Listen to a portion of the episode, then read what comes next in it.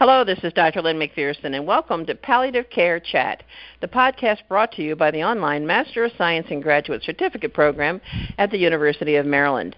I'm very excited about our guest today, Dr. Arif Kamal, who is an Associate Professor of Medicine at Duke University and an outpatient palliative care physician. Welcome, Dr. Kamal. How are you today? I'm very well. Thanks, Lynn, for having me. Oh, absolutely. We're delighted you're here. So, you're a palliative care physician. So, tell me, what does your normal pre epidemic professional life look like? Tell us what you do.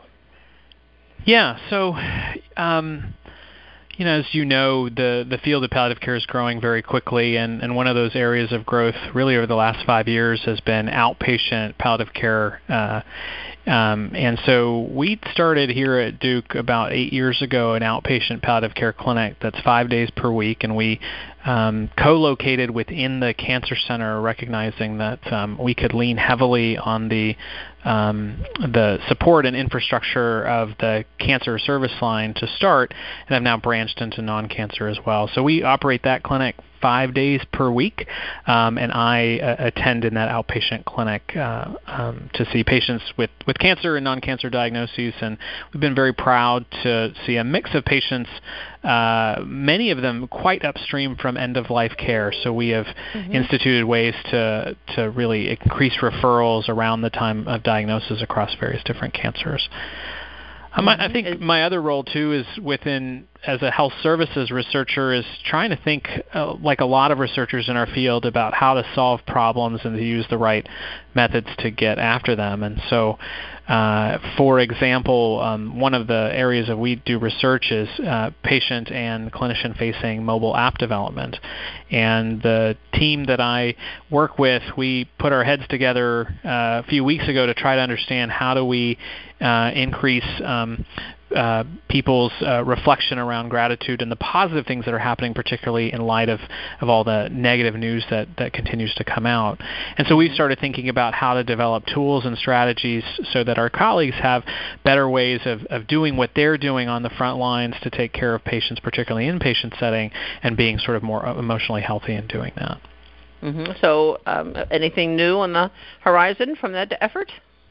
Yeah, so um, we, you know, it's great. I, I love my job in, in the sense that one, I work with a really fantastic team, and, and two, being in palliative care means that we have a really great you know view from the nest, right? So imagine an, an eagle's nest at the top of a tree. Palliative care is in many ways kind of up there because we get to see many components of how a health system runs. We get to interact with many different clinicians, with people with various different professional backgrounds who have various different stressors, both them and their patients, and we get to see all the new and fancy uh, things that come out as medicine continues to change.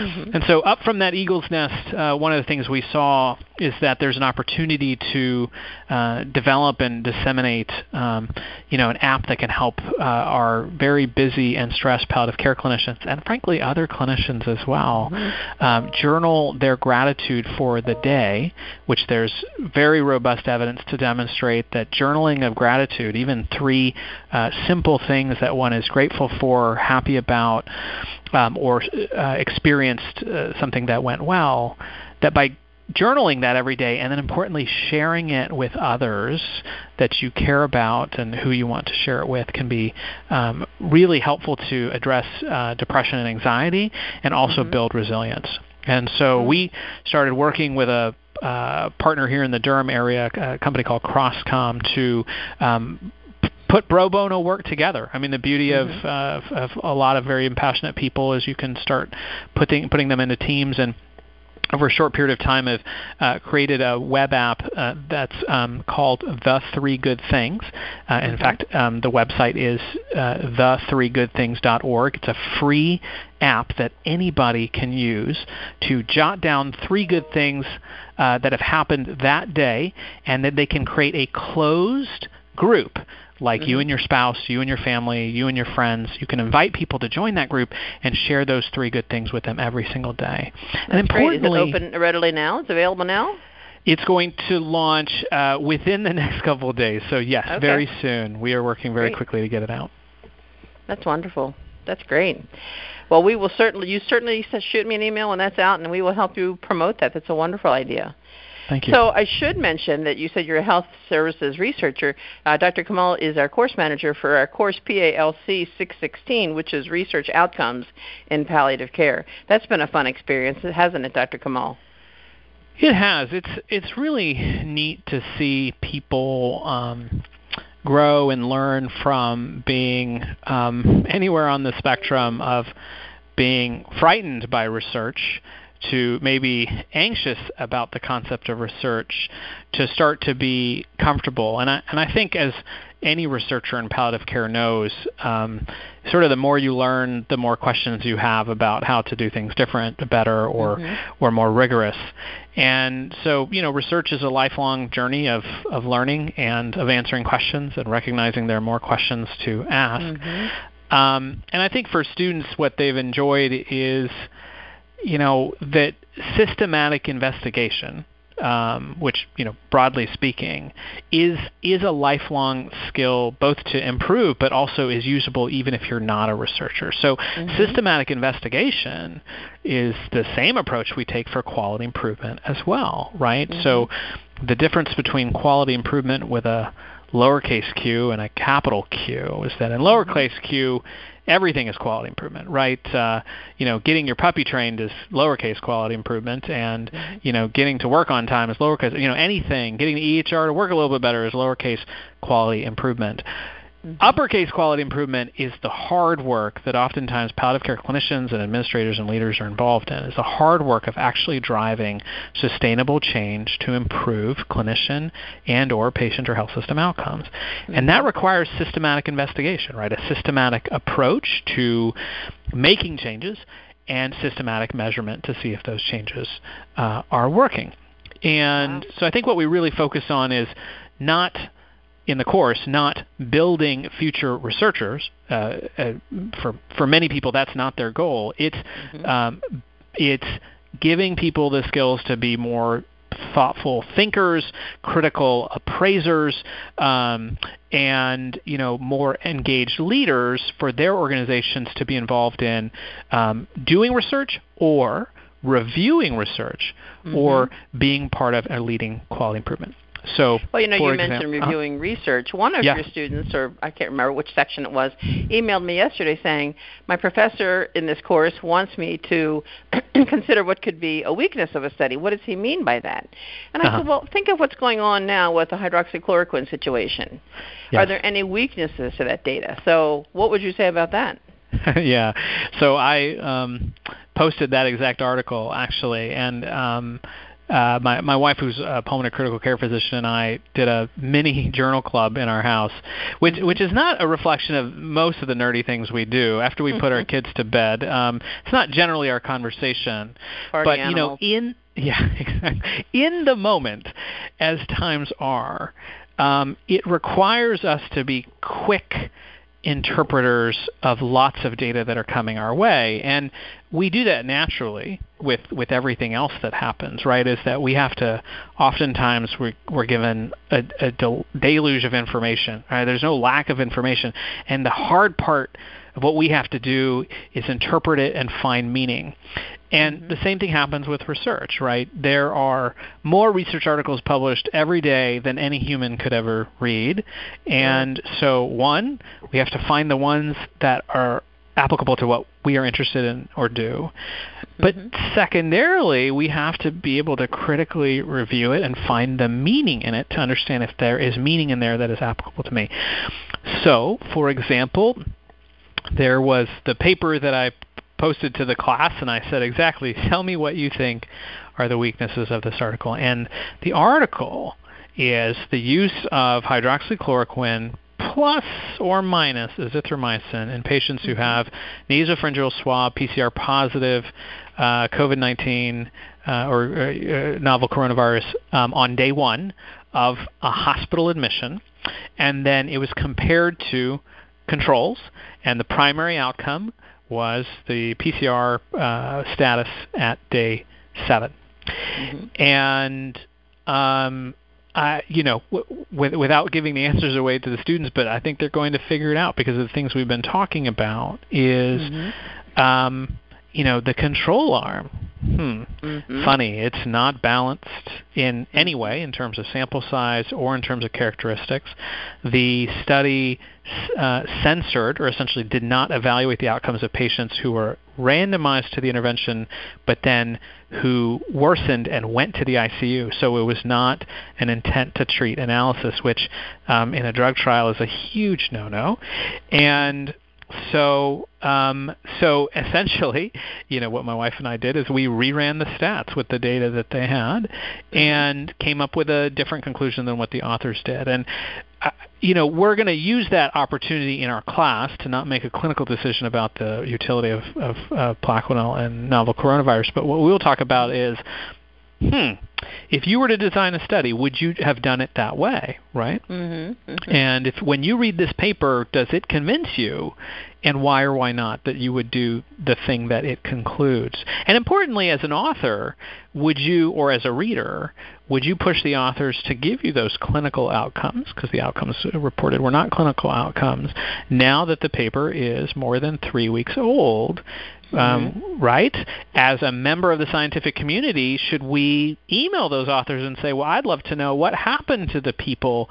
Did they get better? Did they get yeah. worse?" Don't uh, and so on. exactly.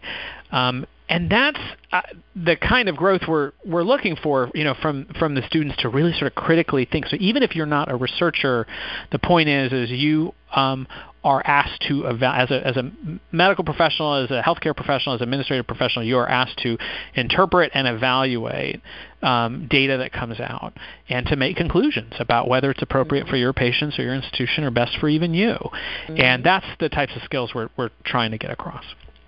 And meanwhile, we have Washington sitting on 29 million doses, so that that should be interesting.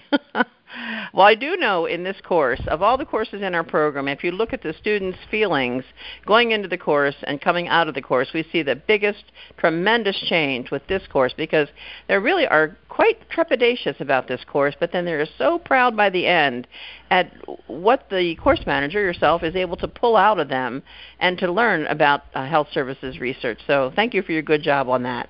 But let's circle back to what you do in palliative care. So in your outpatient clinic, do you have uh, multiple disciplines present, I assume?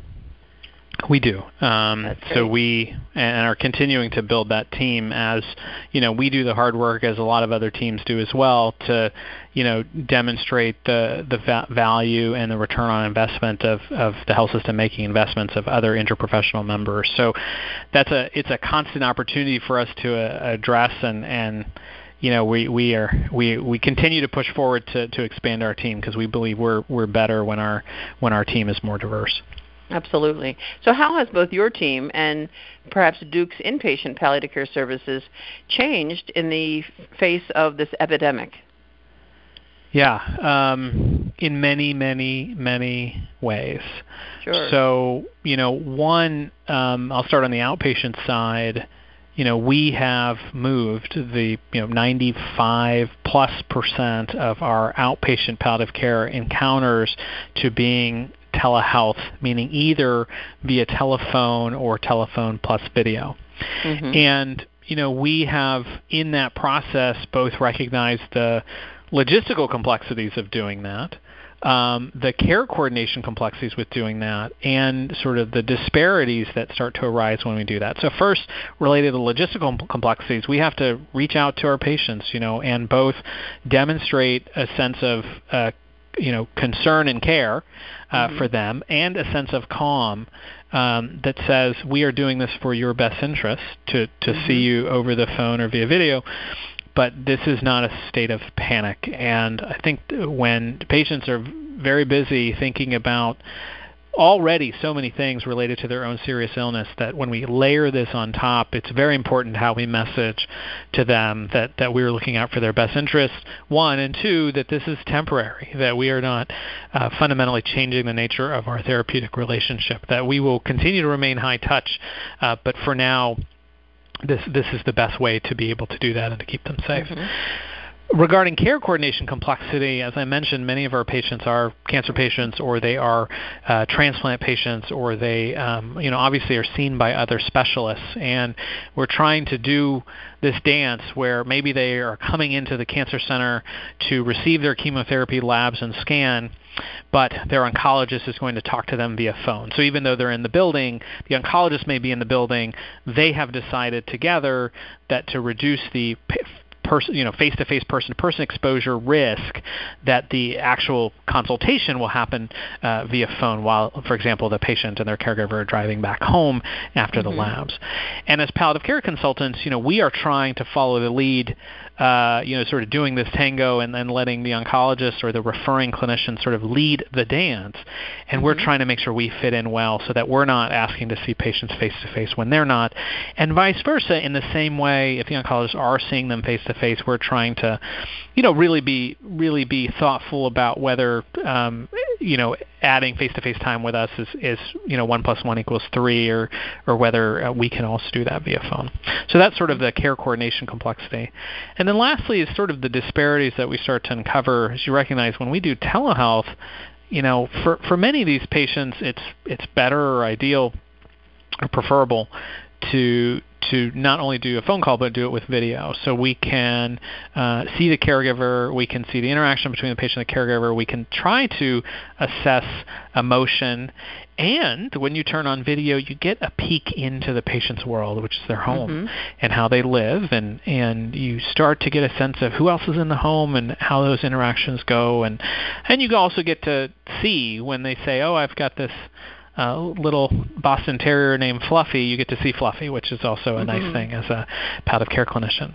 But mm-hmm. we also start to recognize that by by uh, we we require that people have technology and internet access and the ability to have secure you know video conferencing uh, platforms and apps and we start to uncover that there is oftentimes not only challenges related to health literacy, but also technology literacy, as well as access to some of these things. And for many of our patients, their vulnerability is not just the fact that they have a serious illness, which is challenging their own resilience and their bodies, but also they have this uh, psychosocial vulnerability, which has to do with sort of the environment and, and how they live.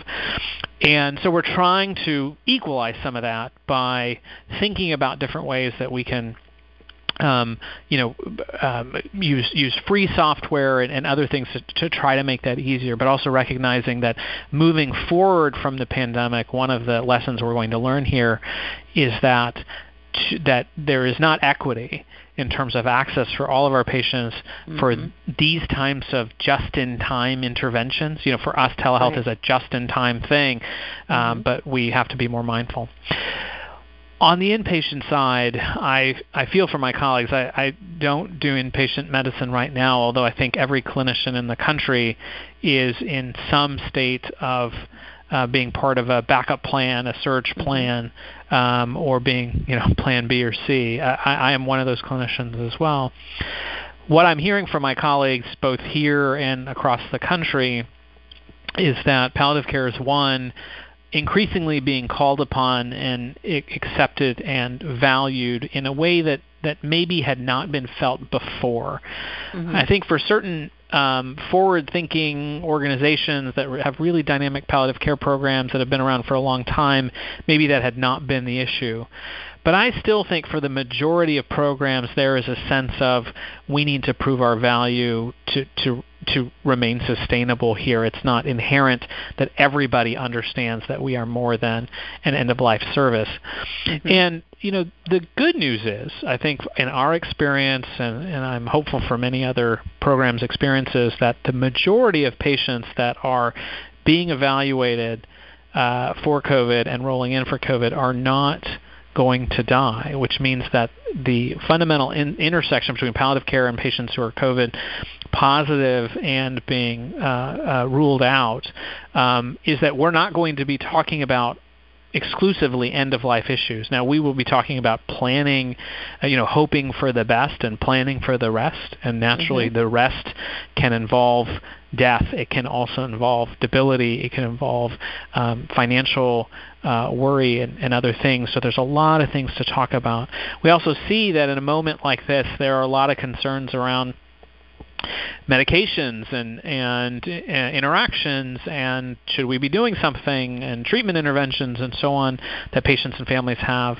There's a lot of uncertainty around outcomes meaning well you know nobody's particularly immune. The risks are higher or lower in particular populations and age groups but nothing is 100% certain. So how do i uh, think through that? Uh, palliative care clinicians are very adept at, at working through that Mm-hmm. And then also sort of planning for the things we can't see um, or know. And, um, you know, oftentimes one can take a spiritual context in terms of thinking about acknowledging things you can't see or uh, prove or know that it exists.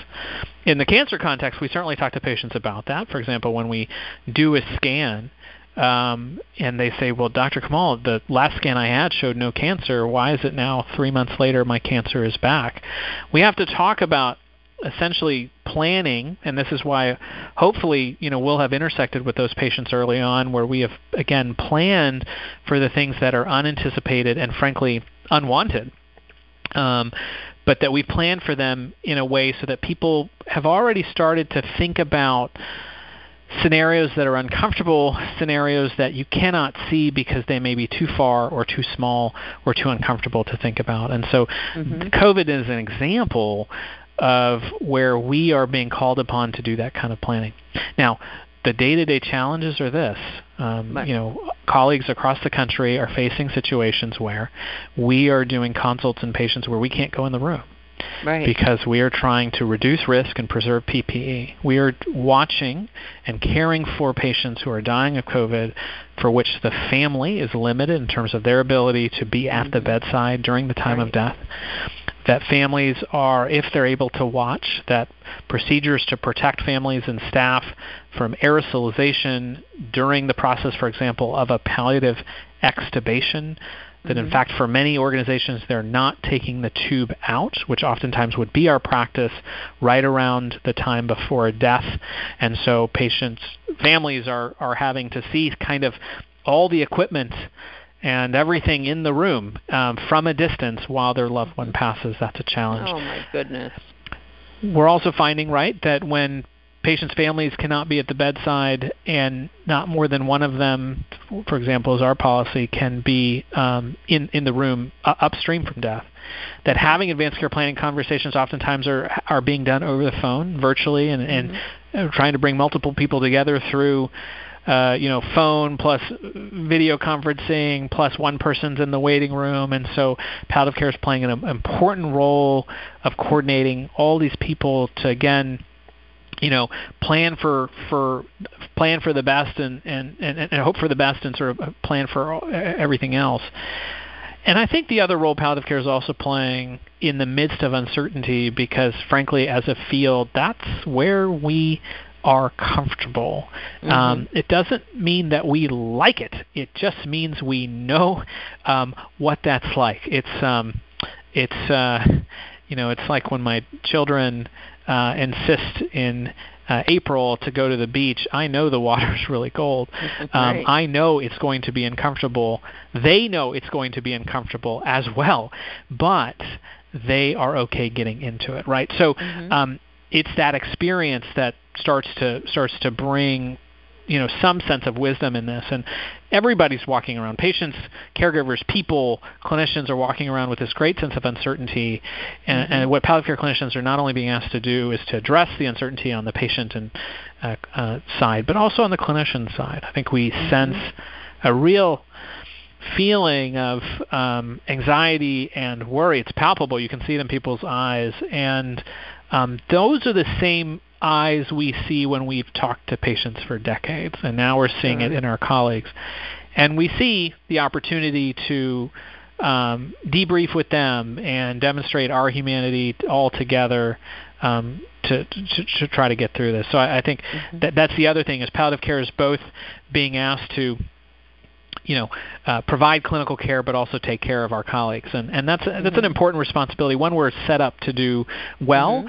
but also one that that you know is is a challenge, right? We can recognize that we're good at it, and also recognize that yeah, we'd rather be doing something else at the moment too. Of course, but I think the whole profession is very fortunate to have palliative care. Of course, I would think that. That's what I do too. But yep. um, I think that's a tremendous service.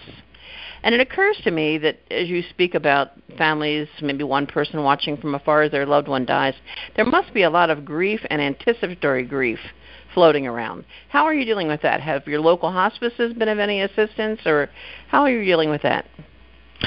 Yeah, so we've we've really um, uh, we've brought a lot of visibility to the bereavement services that were already in the hospital, but oftentimes sort of thought as being uh, that palliative care was the gatekeeper into that, and and now the bereavement professionals are really stepped up, and and and, and this is their moment. Um, uh, where a lot of other clinicians who ran the gamut from not even recognizing they're there or mm-hmm. uh, you know available mm-hmm. to now understanding that there is a true sense of anticipatory grief and the bereavement is real and uh, and also affects clinicians as well um, that there's an opportunity to to uh, address that hospices um, have done a great job, particularly in our local area, have done a great job mm-hmm. stepping up to that.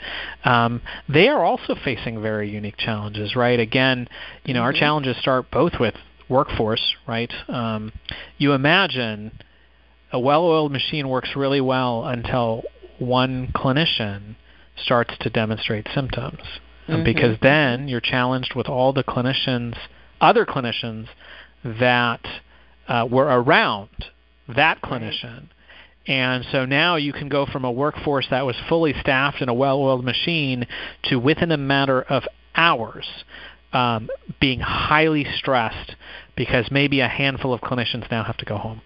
Wow. And so you went from having right an interprofessional, highly effective, multidisciplinary team to um, we have one nurse now, mm-hmm. right? To we have one pharmacist, all the nurses went home.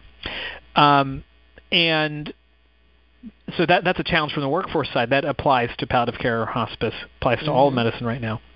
The other thing yeah. is hospice care, right, is for most of our patients are at home, and so you know being very um, demonstrating compassion and concern and the ethos of what hospice is, which is we're going to take care of people where they are, both you know, you know, sort of mentally, emotionally, spiritually, and and physically in their own home.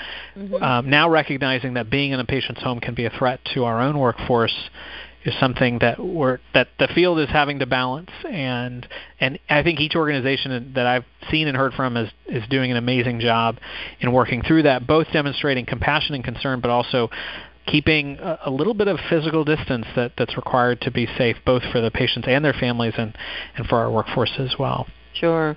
I have seen locally our hospices have stepped up uh, significantly in terms of dealing with the anticipatory grief that families are experiencing prior to their loved one's death as yeah. well as after the death, even though they didn't actually provide hospice care to the patient. Right, right. So uh, often we'll see hospices do that, like for suicide victims and so forth. Absolutely. Um, I guess as a pharmacist, I have to ask, how has the drug shortage affected what you all do, particularly with vent withdrawals? Yeah, um, so we have been a little fortunate here from our supply chain perspective that I, I think we stayed ahead of that a little bit. And, but we're also having to be creative in a lot of different ways, not only because of uh, potential shortages, but also because of the practicalities of having people in and out of rooms that are COVID positive. So, mm-hmm. you know, look, um, uh, we might in in another scenario provide um, you know unfractionated heparin for VTE prophylaxis, but we're gonna we've for example us in our practice moved to once a day low molecular weight heparin for the purpose of providing adequate prophylaxis but reducing the number of times that a clinician has to walk into the room.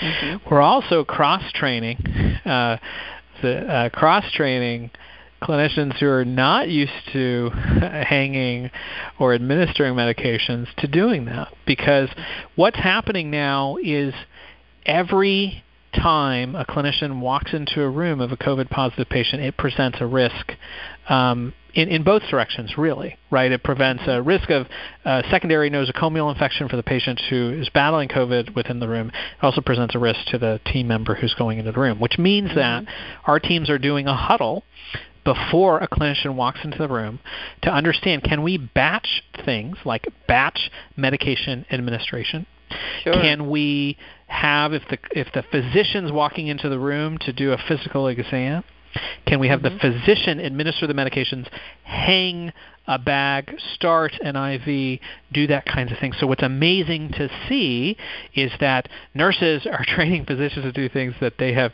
uh, either barely learned in medical school and then have not done since. Pharmacists are training nurses about creative ways to provide uh, to administer medications through potentially longer tubing, where the tubing is coming out of the room, so we can mm-hmm. actually administer outside of the room, um, but still go in.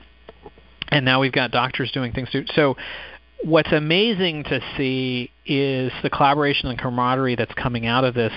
So this is not, um, well, this is a doctor's job, this is a nurse's job, this is a pharmacist's job. That that right mm-hmm. now, this is you know humans taking care of humans, and what's beautiful to see is that natural breaks uh, uh, that come from hierarchy, hierarchy and, and sense of, uh, well, this is my job and this is your job and stuff. All that seems to have melted away because mm-hmm. everybody's mm-hmm. now mission driven, and that's uh, been fantastic to see.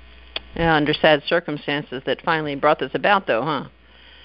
So, yeah. do you think that um, we are providing good self care as palliative care clinicians, as all the professionals out there? Aside from your three word gratitude thing, which will be greatly welcome, I'm sure, do yeah. you think we're doing a good job of taking care of ourselves and each other? Yeah, I I worry about that um, a lot.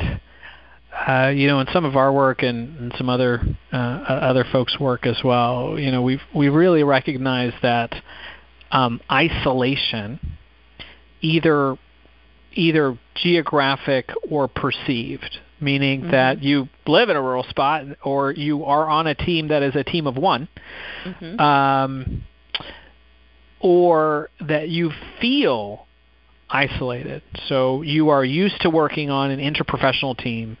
You know, normally four people would go in the room to do a palliative care consult, and standing on your left is uh, your experienced, very experienced uh, nurse practitioner. Standing on your right is your very experienced pharmacist. You know, standing uh, behind you is a, a you know a fellow who's who's really keeping tabs on lots of details, and and right behind your right shoulder is a is a chaplain, and and you're you're this team, you're this force. Mm-hmm. And now, what we're doing is we're saying, well. Um, how can we keep the teams as skinny as possible so that we reduce risk?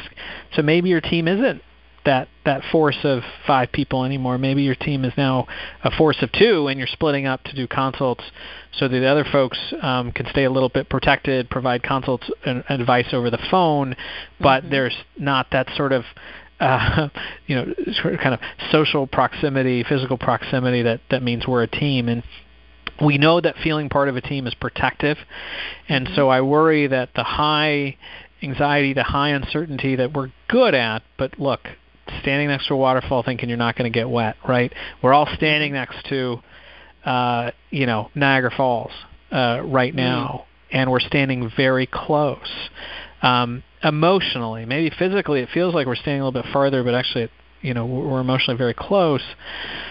That you can't stand next to Niagara Falls and, and not feel a little bit of some water droplets on your face, and I worry that that's what's happening. I, I also worry that in the sense of busy, when people get busy, situations get complex, stakes are really high, that oftentimes leadership styles can seem to transition away from what I think palliative care is used to, which is, you know, um, collaborate and conquer. I think mm-hmm. palliative care teams lead by working together and solving problems. Collaborate together, conquer conquer the problem. Mm-hmm. Um, that in situations where there's high stress, um, and high stakes that sometimes health systems, clinicians, organizations revert as a protective mechanism to a command and control. type of leadership style, which which is not a critique. It may be exactly what's what's needed for that moment. Mm-hmm. But I also worry that command and control um, to people who are used to sort of collaborate and conquer um, can feel awkward, right? Can feel mm-hmm. rushed, can feel not like there's a shared pool of meaning. It can it can start to feel like uh, um, you know that it's very hierarchical and and, mm-hmm. and one way and, and that kind of thing. So I also worry about palliative care teams just sort of you know just sort of kind of functioning in this very different environment in terms of how uh, decisions are made, how conflicts are resolved, how teams are working together, not not not just their own team, but also just you know healthcare teams in in general. And so, any suggestions things, for that to deal with that? Yeah. Aside from just being aware. Um, I think there is more need than ever for palliative care teams to debrief and mm-hmm. to um, because the nature of communications right now are really about problem solving mm-hmm. and um, palliative care folks are used to walking into situations they can't fix um, mm-hmm. they can be present they can help but they can't take away um, covid-19 has shifted a lot of communication within health systems to fixing problems. We're short on masks. What are we going to do? We're you know we're gonna we're gonna recycle them and um, decontaminate them. We are you know we've got uh, we're worried about visitors coming bringing it in. What are we going to do? We're going to shut down doors and we're going to um, do screening for people who walk in the building. Right? There are problems and there are problems to be solved. Mm-hmm. And that's sort of the nature of most communications right now. Um, mm-hmm we have to take the time as a field to remember to be in a room together where we're not trying to solve a problem, mm-hmm. where we are reflecting, acknowledging, holding the fact that this sucks right now. And mm-hmm. it sucks as individuals, it sucks as family members, it sucks as being a community member, it sucks in a lot of different ways.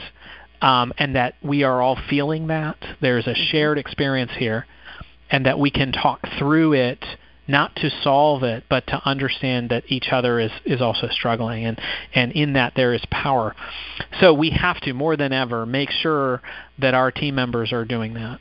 Second, I think um, we have to remember you know, palliative care is a very mission-driven specialty. Half of our workforce, particularly among physicians, started out doing something else mm-hmm. and then came to this field, right? Mm-hmm. And so that means that for many clinicians, they took a pay cut.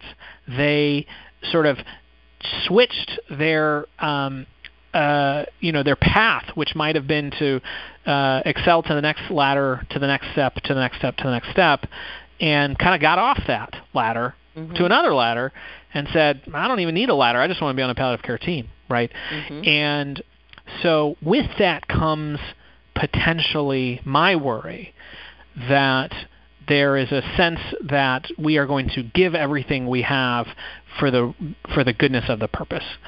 And I think there is an ability for sure to do that, but to not go home with your cup being empty, that we have to be mm-hmm. self-preserving as much as we can, that we have to fill back our cup by doing non-medical things, though mm-hmm. the need is really high um, I think in many ways we're all recognizing that we're actually running a marathon, not a sprint.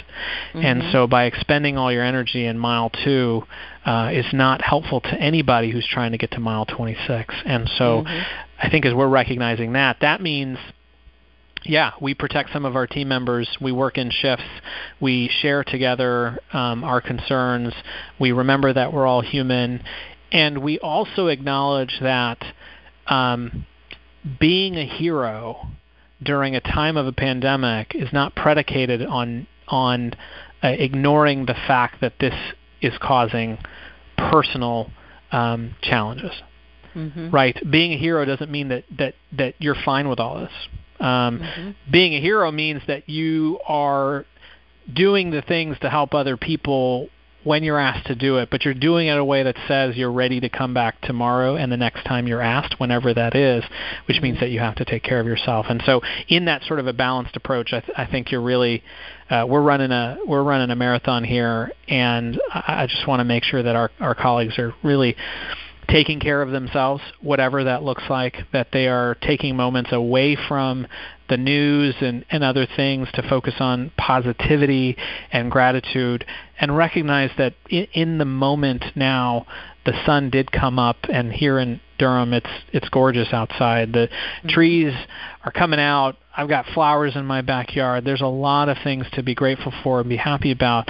And just like in everything else, challenges that have faced the U.S., the human race, et cetera, we've gotten through them, and we can be very hopeful that tomorrow will be better while recognizing that we can handle some of the challenges today, but that we need to lean on each other um, so we're not doing it alone.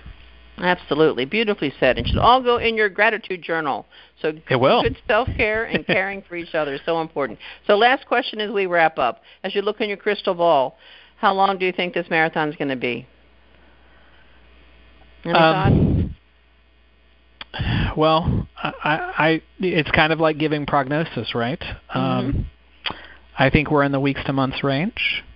Mm-hmm. Um, I think what we'll find on the other end of this is a greater appreciation for palliative care.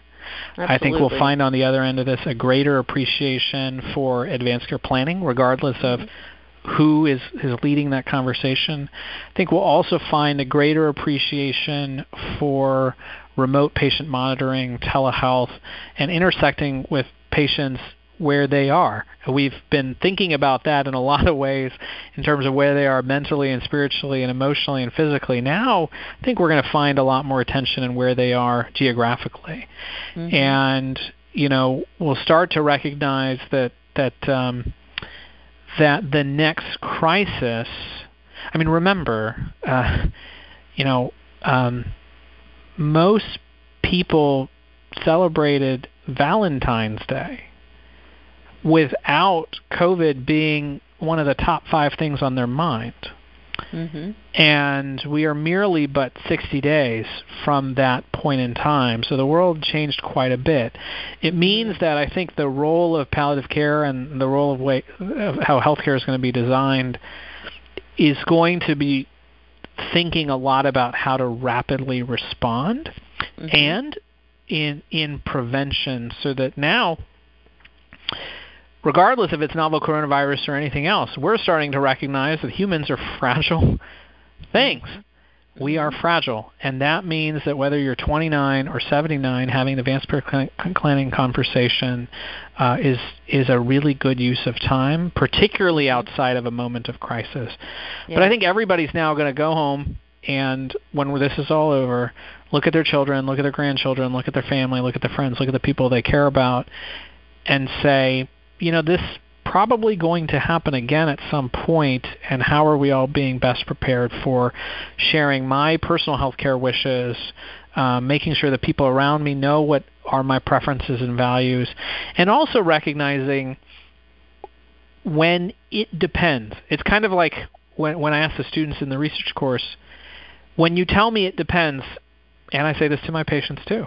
And I say this to my research team members. I say I say I say this to myself too when I'm driving, and I say, well, Arif, kind of depends. What does it depend on? Mm-hmm.